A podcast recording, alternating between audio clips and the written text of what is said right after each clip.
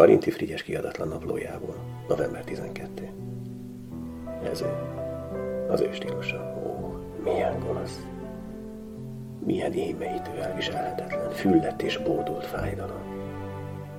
Füllett és bódult és velőkig ható kín, mint amilyen a gyönyör volt és a boldogság, amivel megfojtott. Ez ő, az ő stílusa is ráismerek.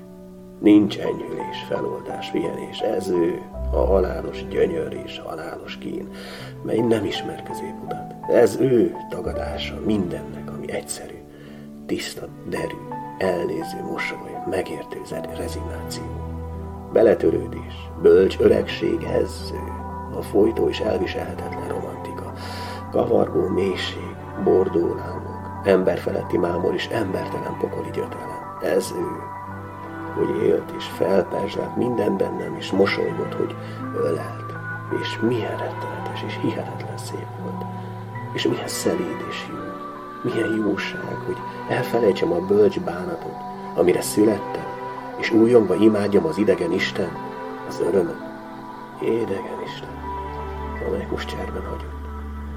Ez ő, ráismerek, az ő stílusa meghalni fiatalon, 32 éves korában dúsan, ragyogva és dacosan, hogy a mennyországból a mély pokolba zuhanjak alá.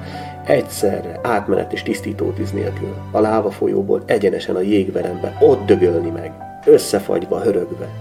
Ez ő, ráismerek. Megöregedni mellettem, hogy szelíd édes alkonyi fény engesztelje ki a tikkasztó, szikrázó délutánt, boldog, könnyező szeretet, a halálosan édes, eszméletlen szerelem. Ó, nem! Ez nem lett volna ő. Így kellett meghalnia, ragyogva és fiatalon, hogy így lássam. Halálomig, és így halálom percében a részvétlen ágyon, ahol nem fog siratni senki, ragyogva, mámorítón, diadalmasan, így halt meg.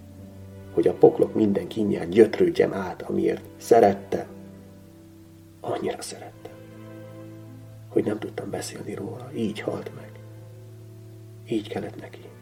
Így akarta, hogy a bánatom ne tiszta bölcs szomorúság, fuldokló szennyes zuhatag, vér és genny, öklendező undor legyen, hogy ne könnyed, de vért és gennyet sírjak, és úgy forduljak el gyalázattal, kifosztva, legyőzve, eltaposva.